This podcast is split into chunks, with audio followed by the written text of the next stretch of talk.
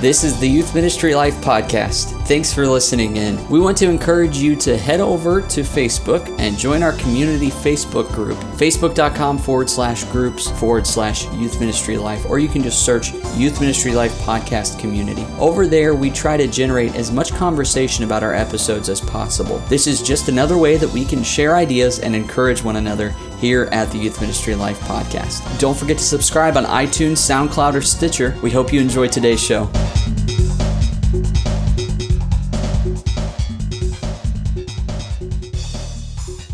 Welcome to the Youth Ministry Life podcast. I'm Corey Eastep, and joining me as always, Tim Russell. And Tim, um, today our topic is about mentorships, and you've invited on the podcast somebody uh, that you would deem a mentor. But the, the truth is that we are young and inexperienced and pretty much just the most immature people people you'll meet. Even Absolutely. worse, the worst part of it, Tim, is that we're millennials.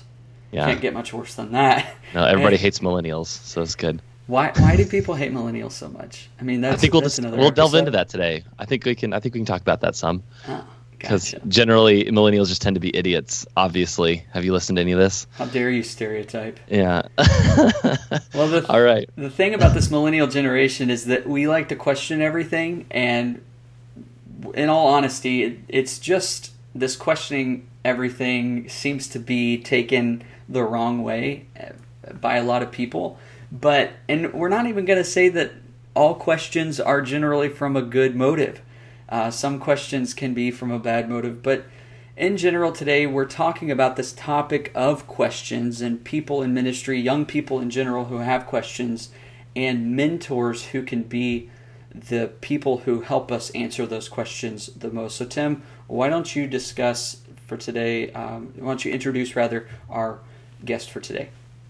All right. Well, our guest today is Pastor Marc Monte. Pastor Monte has been pastoring since 1988, which was one year before he even graduated from Bob Jones University in 1989. He pastored in Concord, North Carolina for four years and moved back to his home state of Minnesota to work as an associate pastor for his twin brother in Robbinsdale, Minnesota. Worked there for five years until 98 when he was offered the pastorate position at his current church, Faith Baptist Church of Avon, Indiana.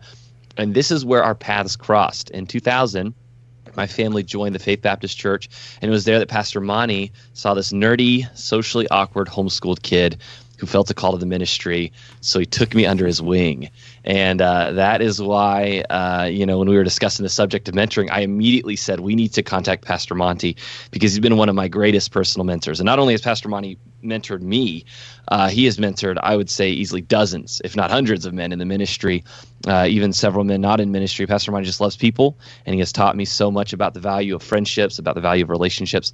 Uh, so, Pastor Monte, thank you for joining us on the show today. Well, I do love people, Tim, and thank you. Thank you for having me on the show today. You know, I love people. I even love the millennials. I, I truly love the millennials. Now, I would caution, you know, the, the, the, I think where there's a divide between the millennials and the older generation actually stems from the concept of mentoring. Because in mentoring, you're having back and forth conversation. And when one generation divorces itself from another, and that has happened on both sides of the uh, generational aisle, Yeah. then all of a sudden conversation stops and suspicion sets in. And so I think today, if we want to, especially in ministry and Christian circles, uh, if we're interested in producing the next generation of preachers, then the older generation needs to take interest in them. And, and conversely, the younger generation needs to listen. I think where where my generation is so weary of some of the millennials is that uh, they think they know everything. Now I know you guys don't feel that way, but Tim but does. some of them think they know. Tim does. well, Yeah. well, I've kind of I've known that for a while. That's one of the rough edges I'm still trying to knock off. But uh, if you millennials will think about it this way, think about it this way. The millennial generation, some of them, not all of them, but some of them think that they are the smartest generation to ever come along. I mean, there's an mm-hmm. arrogance about their intelligence. But I want you to think with me, if you will. The millennial generation thinks it's very smart, but it is the only generation in the history of the world that struggles with which bathroom to use. Only generation. Now, now, now, now. So when you put that in perspective, that's not smart. Okay, that's not Yeah. smart. But it is something we have to work on, and that's why I like to mentor, even for some of the most basic areas. We like to mentor. That's good. That's awesome. Well, as we get into our questions here, um, let's define what a mentor is. A mentor is simply defined as a trusted counselor or teacher, and it goes a lot deeper than that too, and even more specific than that. Uh, but with this definition in mind, is there a biblical model for mentorships? And I know we can we can come up with a list of them. The first one that comes to my mind, and we even have it in our notes here, is Jethro and and Moses, and uh, I mean the list goes on. Do you have any examples for us, Brother Monte, that you can think of in Scripture that would be an ideal mentorship? Well, I think especially as uh, Baptist people, we're, we're very interested in mentoring, pastors should be, in mentoring the next generation. So we want to look, um, the Old Testament is replete with examples of this, but the New Testament, that is the settled pattern for ministry training. Um, in the Old Testament, you have the school of the prophets, but in the New Testament, you don't have a Bible college. You don't have a formal training setting. And I'm in favor, I am in favor of all the formal training settings. But I think one of the things that we lack in the formal training is young men being specifically trained in a relational model um, along with their formal training. So, so for example, in the New Testament, Jesus chose the 12 disciples. That was a mentorship program. Mm-hmm. Within the 12 disciples, he chose three disciples to be an inner circle. They were the tightest of the disciples. They received the most of the mentoring. And then, of course, that was the foundation of the New Testament church. Another great New Testament example, of course, is Paul and Timothy. And again, in that um, example, you have a relational aspect that is absolutely central. Paul refers to Timothy as his son. So, in other words, he, he actually, there was a sense of an adoptive, there was a relational idea behind that. And I think that's what caused Timothy to prosper and to thrive was the relationship. Um, you know, you guys probably could speak to this better than I, but I've, I've spoken to a number of young men who say one of the most discouraging things about their ministry training was the lack of a real relationship with the older pastors. Mm-hmm. Um, some years ago, I attended regularly a pastor's fellowship, and after the preaching, which unfortunately tended to be a bit mediocre, and and by the way, for people who are listening, for people who are listening, I'm not referring to your pastor's fellowship. All of a sudden, people listening said, "I wonder if he's talking about the blah blah blah blah blah." no, no, I'm not. It it was actually a pastor's fellowship that was in Siberia, and uh, no, but. Um, but after the mediocre preaching, there would be um, an equally mediocre luncheon that would be sponsored by one of the churches, and and uh, we would haul off into the fellowship hall. And I noticed this that the older men would congregate after they got uh, their stale uh, sandwich or their piece of dried out chicken. they would congregate by themselves over in a corner and talk about all of the old battles that they fought the battles with the CBA of A and the battles with this and the battles with that. And, and they'd known each other for decades. And then I noticed that the younger men would kind of congregate by themselves. And I had a habit, because I'm kind of in the middle, I had a habit of always trying to sit with the younger men. And one of the things that they said to me privately was this they said, We, we go to these fellowships, but the older guys have no interest in us at all. Mm. And, and frankly, that was a strong condemnation of the whole concept. Now, I understand when people get together, they're comfortable with their friends, but but as pastors, we we should be reaching out and building relationships. Okay. Um, another area is with my staff with one exception, all of my staff is, is far younger than I. And I love to have that personal interaction with them. And it's not a formalized training thing, but it is a personal relationship and it is a friendship. Um, Tim, I think you've probably heard me say this before, but when I hire a person at, at Faith Baptist Church, I will tell a staff member, I will say this I will say, do not look at me as your boss. Look at me as a friend who could fire you. That's the yeah. that's really and, and that encapsulates some of the relationship aspect. yeah. towards that too, I want to make a, a statement uh, about the older generation. Maybe it's a generational difference, but do you think that some of the older generation, and maybe I'm stereotyping here too, call me out on I'm not worried about you know you know Cody. Here's the thing about stereotypes. There's a grain of truth in all of them, or they wouldn't be stereotypes. yeah, that's okay. true. well, the thing about it is that the older generation tends to be look at relationships as you described it as sort of a weakness, and they they tend to be more closed off because there's almost this territorial nature and this almost secret part of themselves that they're unwilling to open up. And there's that sense of authority if they're able to keep that part of their life secluded. And to have a relationship uh, mentorship that would mean threatening the integrity of that that secret part of their life. You know what i mean? Right it would me? mean it would mean dropping their defenses. Yeah. and, and cody i think you've hit the nail 100% on the head. So the authoritarian especially in um, conservative bible believing circles as are we the authoritarian model was very, very effective after World War II. Mm-hmm. And the reason for that was this that World War II, the men came back from battle and from whatever um, branch of the service in which they served, they were very accustomed to taking orders from headquarters, the, the, the commanding general mentality. And so pastors were able to take that, which was at the time a, a strong cultural feature and they were able to become commanding generals in their own right. And the men of that era were very comfortable with the pastor as the commanding general and kind of untouchable, kind of up on a pedestal. And we do as he says, and we never question the commanding general. Okay.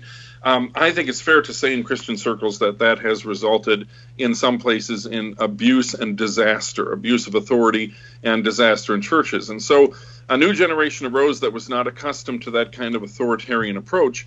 And pastors who hold on to that are very nervous of losing what they deem to be power.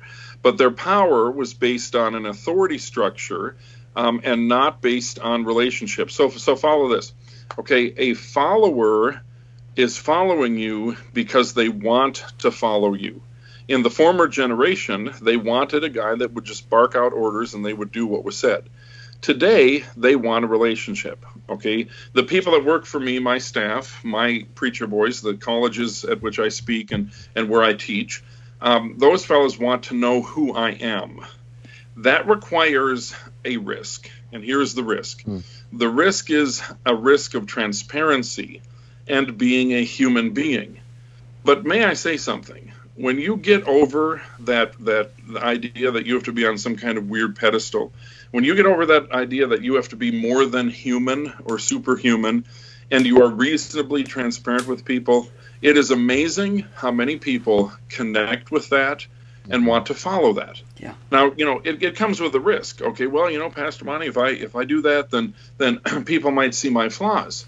There can be benefit in people seeing your flaws because you are a human being and I think that's very important. So what what makes up a, re- a, relationship? You think about this. What makes up a relationship? Several things. Number one, history. History. Tim and I, Tim, we have some history, don't we? Yes, we do. We, we've been on on trips together and ministry together, and yeah. we've had some great adventures. We have some history. Number two, loyalty. Okay.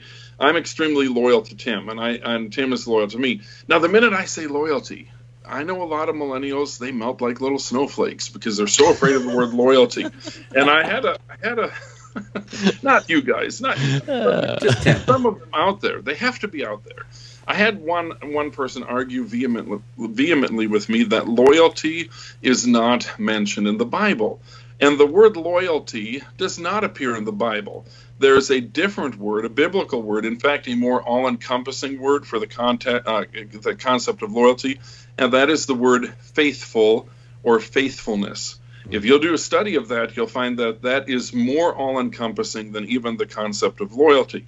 And so we use the word loyalty because people relate to that a little bit better, but the concept is scriptural. So you've got history, you've got loyalty, and then you have transparency. That is the third element of relationships. And I think um, I think that element is very important because I I am close to Tim because I'm transparent with Tim. Mm-hmm. If I have a huge uh, wall set up between me and Tim, or I am only showing Tim a facade of me, he never gets to know me and there's no relationship.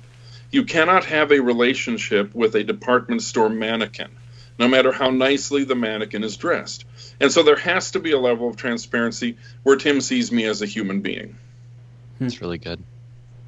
good. So you you would say then that that loyalty. You, you said the the parts of a relationship. There's the history and there's the loyalty. Would you say those are probably the two most important parts? Is there anything else to that Well, in the a relationship? three things. Oh, the transparency. History, Sorry, yeah, I missed that. Yeah, loyalty transparency. and Right. transparency. Any valuable relationship in life is made up of those things. Okay, you can't. There's no such thing as an instant friend. No, no, no. I'm sorry. Okay, Facebook, Facebook included. There, you can't just push a button and be friends with somebody. Okay, Yeah. they, you know, you you meet someone, you feel like you click, you have the same interests, you have the same hobbies, you love Donald Trump, whatever it might be, and uh, and then you then then you build history because you spend time with that person. So you go fishing with them or hunting or you go out to eat or whatever you do, and then the more you get to know one another, the more you reveal about yourself to that person as you find out by the way that they're trustworthy. Okay, an individual who is not faithful let's use the word faithful, loyal, trustworthy. An individual who lacks those characteristics, he can never have close friends. He can never have a relationship uh, with anyone on any depth of level. But mentorship is based upon a willingness to let down your guard. And if you can't do that, you can't be an effective mentor. That's really good, Corey. Um, Pastor Monte's already covered a lot of the some of the material there Yeah. from the mentor's standpoint. Um, and if something comes up again, we can obviously readdress it. But let's kind of shift gears a little bit to uh, for the younger man's perspective, Pastor Monte. Uh, what would you say to a young man who kind of thinks he's got ministry all figured out, doesn't really, you know, he's just kind of going at it gung ho? Uh, because I know a lot of young guys who really they, they do. We, we've already alluded to it. They they look down on some of the older pastors. Uh, and they think those guys are just stubborn, stuck in their ways. Therefore, they don't have anything meaningful to offer them. Um, I mean, it can't be possible to just not need a mentor. I mean, I don't think anybody's got life figured out. So, what would you say to someone who's maybe been burned by an old pastor who just kind of is wanting to go at it alone? Have any well, advice to that? so the go at it alone thing is never scriptural. I mean, that's why we have the New Testament church. Okay, we're Mhm. we're to edify and build up one another. Um, I understand when people feel like, in some level or another, they've been burned or their their feelings have been hurt.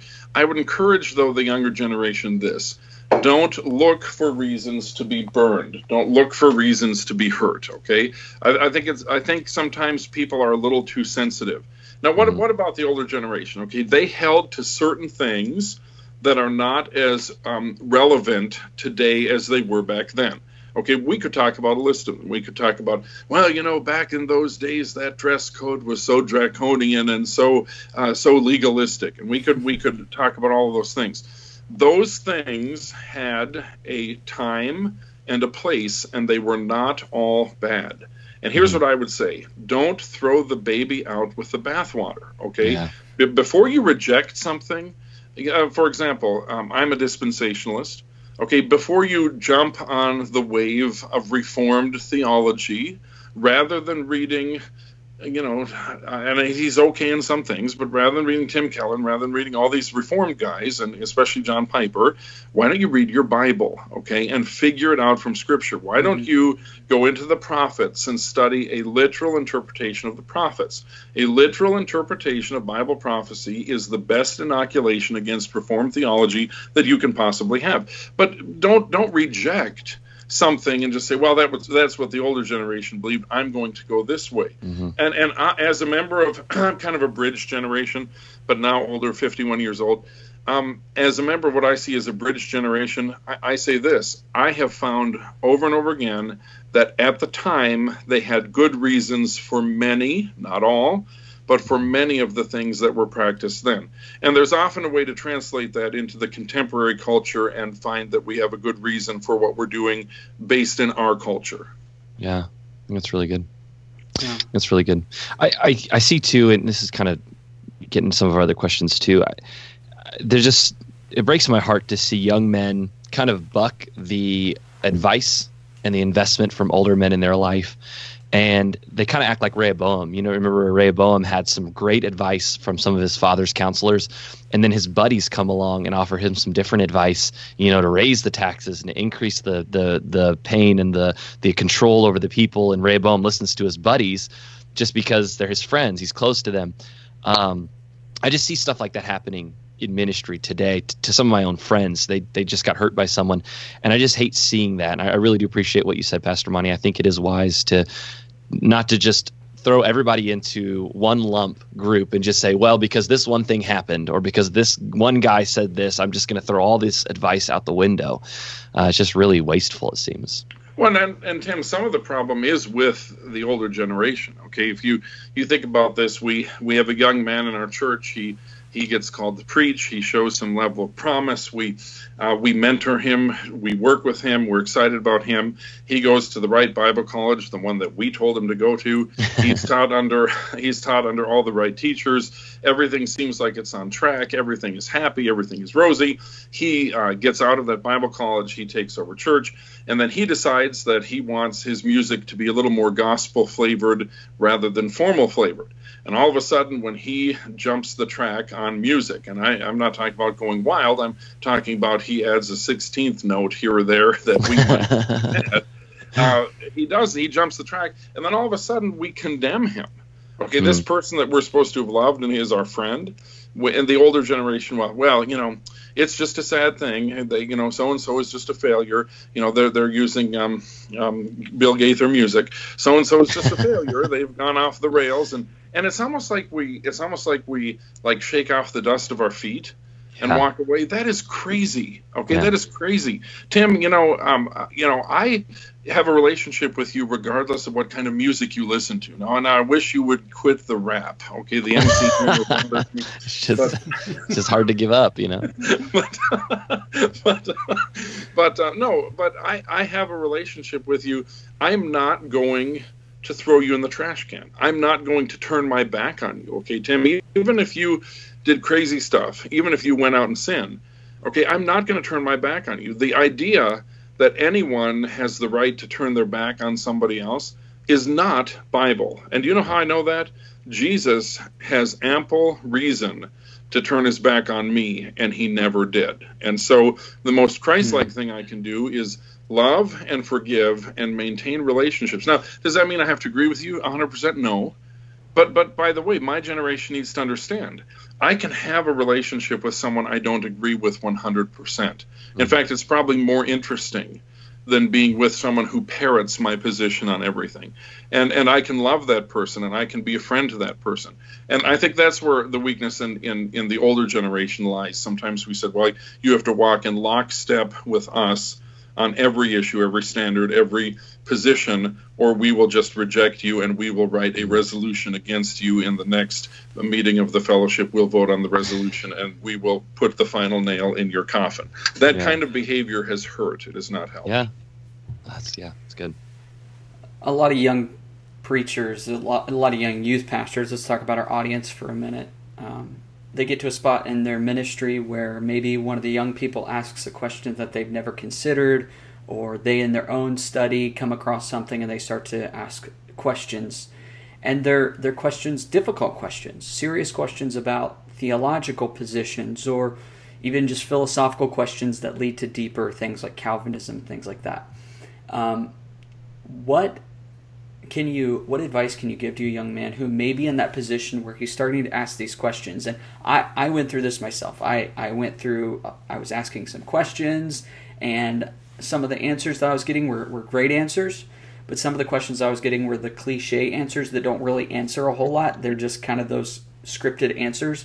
Or the other end of the spectrum would be that questions are perceived as a slight against authority and that there's concern given as a response rather than an answer. What advice do you have for a young man who may be in that position?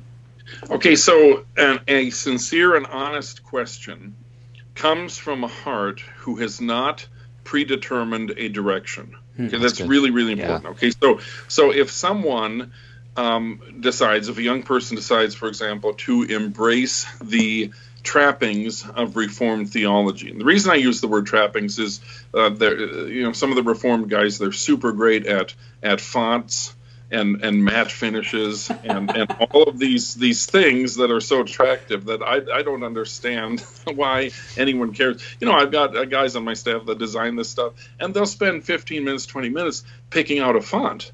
And I don't understand that. I, I just just make it in letters and, and and make it readable, and please make it large enough for us old people to see.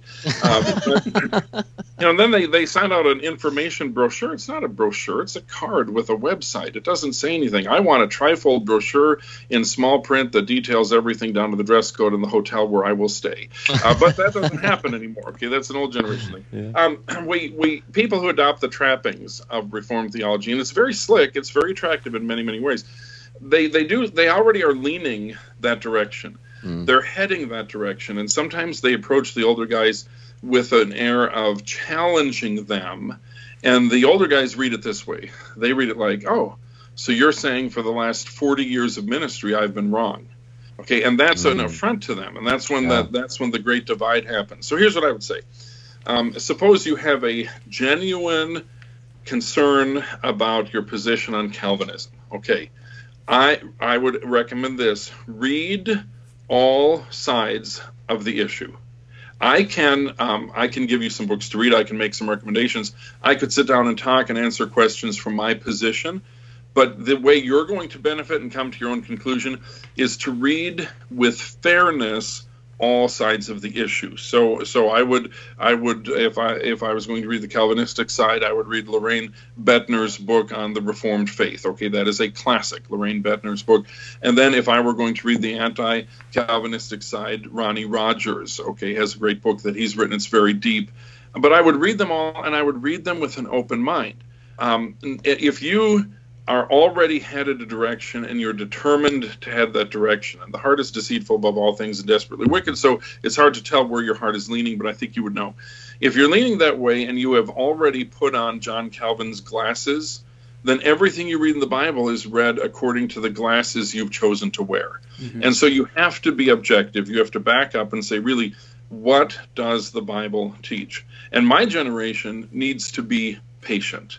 Patient Okay, we're not going to hand you Curtis Hutson's um, pamphlet, Why I Disagree with All Five Points of Calvinism, and you're going to be fine. Okay, we're, we're, that's just not going to work. Okay, as, as great a man as Dr. Hudson was, that doesn't work with this generation. But my generation needs to be patient. But I think the younger generation needs to really study these things out. And, and can I give a recommendation here? Guys, um, you're too young to put yourself completely in a box. Mm. Okay? there, there are some things you don't have to decide on. There are some things that take an immense amount of study to come to a particular conclusion on. And no one is forcing you to come to a particular conclusion on anything. Don't rush that until you're certain. That's good. Man, I really like that. Because I, I think I think that's what kind of I, I saw this a lot, especially in college. You know, you got these kids who are all being scholarly and everything, and shortly after college, they feel like they have to have all the answers to every question. So I like that you said that because we don't have to have all the all the answers to every question. You know, um, and that's that's where a mentor comes in handy. Someone who's been there before, someone right, to give and, you that an guidance. honest mentor, Tim, an honest mentor will tell you when he doesn't have the answer. Yeah, to a particular question. Okay? But at the same time, and, do you do you think that maybe mentors if you if you know you're in a mentorship position educating yourself on that so you can provide knowing why you believe what you believe in a succinct way that you can give a clear answer as to why you believe what you believe. Do you think that's absolutely. Okay absolutely. That is essential. So the older generation cannot take the position this is true because i said so. Yeah. okay mm-hmm. that that is that is poison it, by the way, it was poison to the other generations that, that were able to accept that authoritarianism. Um, you know, we're not lords over God's heritage, okay? We're shepherds. And so sometimes you need to step back and say, okay, I don't understand this issue or that issue well enough. Let's discuss this. Or um, let's read a book together and talk about the contents of the chapter. Or whatever that may be, or look at the motive. Look at the motive. Okay, so a lot of, uh, frankly, to be honest with you, a lot of theological trends have more to do with motive than they have to do with theology. Um, it is the same thing that we saw in the 1980s, uh, the big church growth movement that really went off the rails away from doctrine.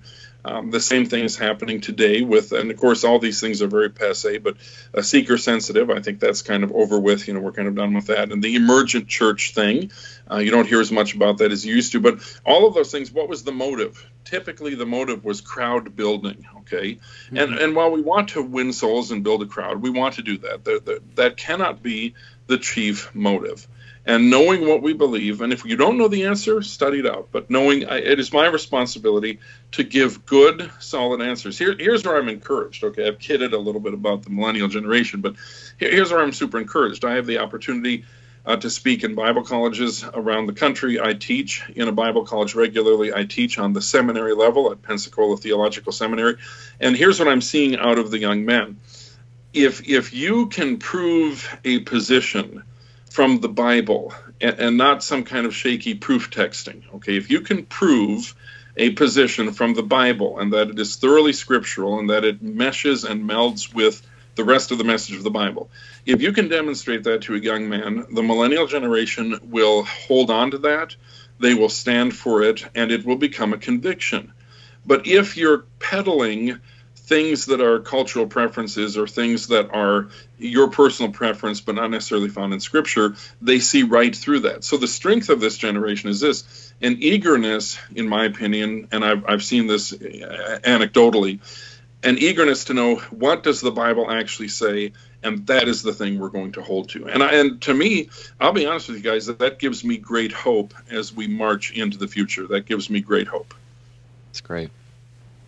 Well this this has all been great, and I, I will say this real quick. I I feel like Corey, you interject whenever you you feel necessary. I think you've hit all the points, Pastor Monte, because I'm thinking from from me as a younger man's perspective. You know, what do I look for in a mentor? And I think especially that that transparency is huge. Um, I think just that honesty, upfrontness, you know, just telling telling me the answer to my question, not not challenging me, not looking down on me, just saying like, all right, you got a question, let's help this guy out.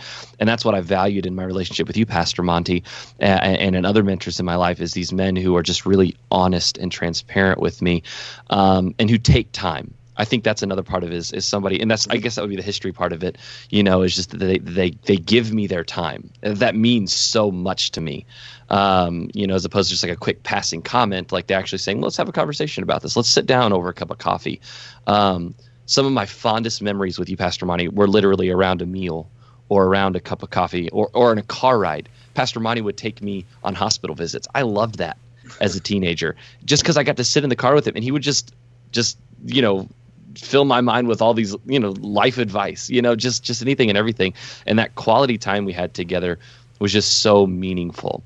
Um, so what would you say for a young man who's like man i, I want that. You know i want to find somebody who's going to give me their time who's going to who's going to be honest with me uh, but they just don't know where to look. Maybe it's a young pastor and he's all alone in some small Kansas town, God forbid. And you know, no, he's just he's just stuck out there by himself. There's no one around him. You know, what would you recommend to someone who's new to ministry or young in ministry who's looking for some guidance, who's looking for some honest answers and some honest help?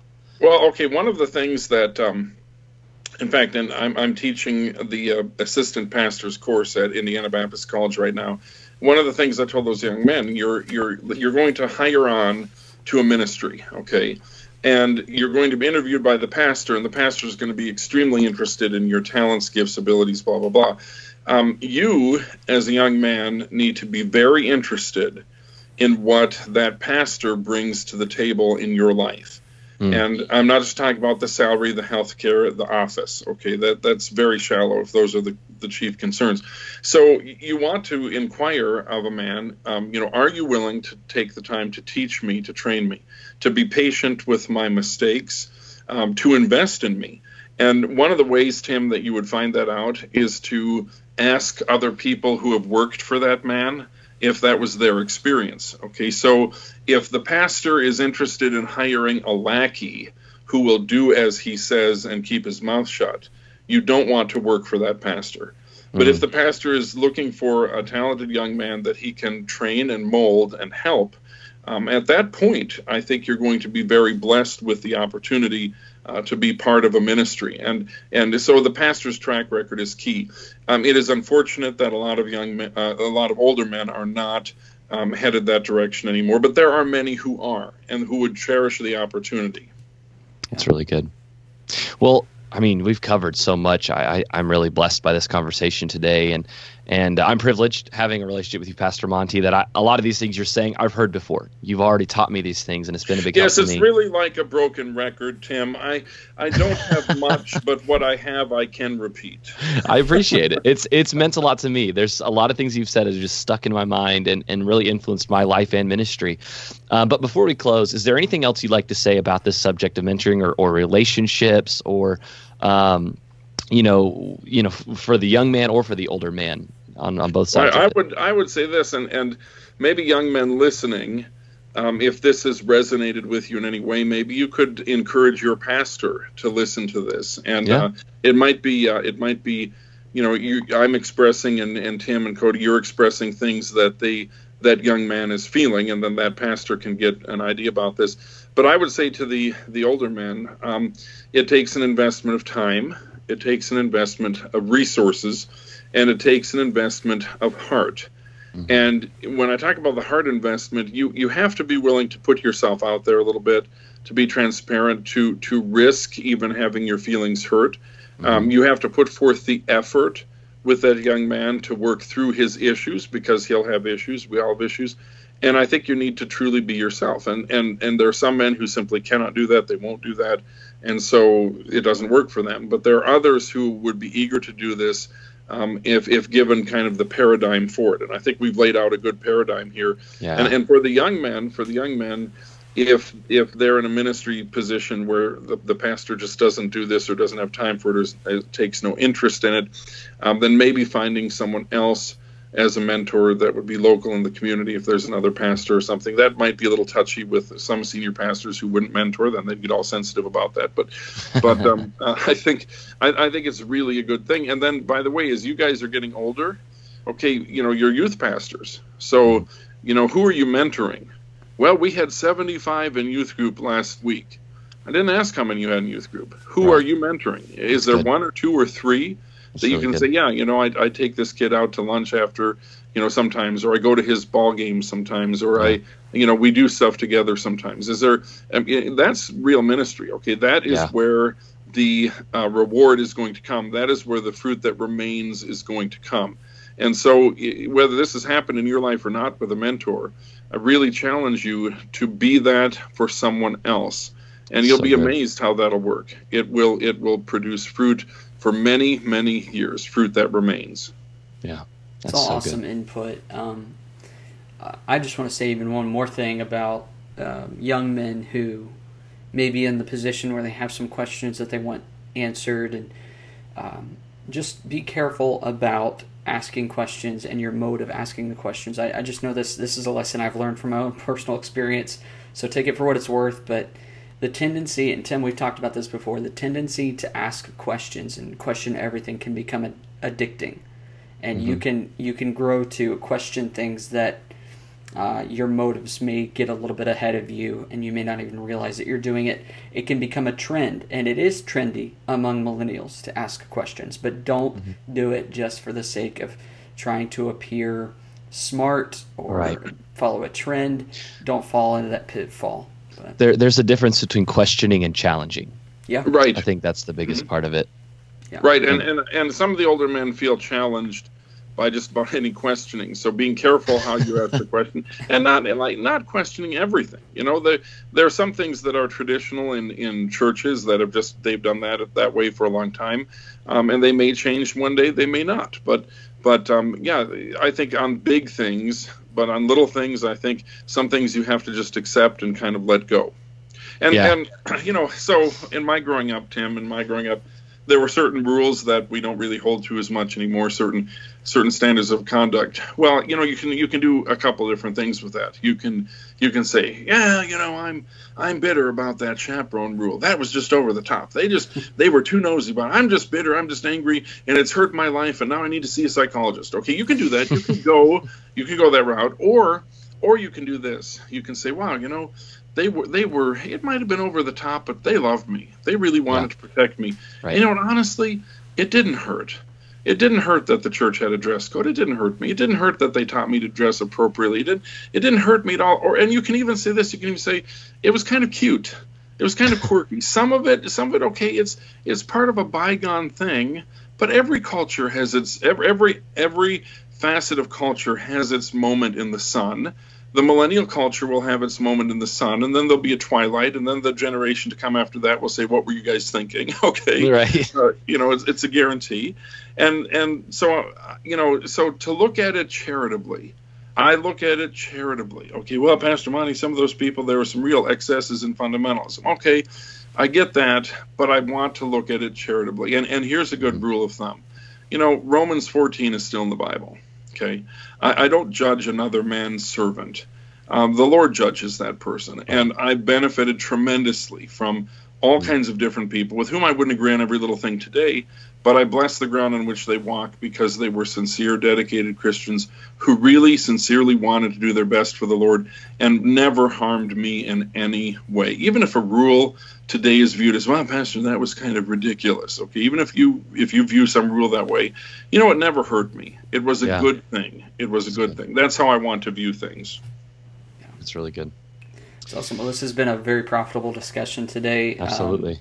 Um, thank you, Brother Monte, for coming on, taking the time out of your busy schedule to be able to share some thoughts with us about mentorship. And thank you to our audience today for listening. And don't forget to check us out on our website, theyouthministrylife.com, or on Facebook, facebook.com forward slash groups forward slash youthministrylife, or email us at youthministrylife at gmail.com.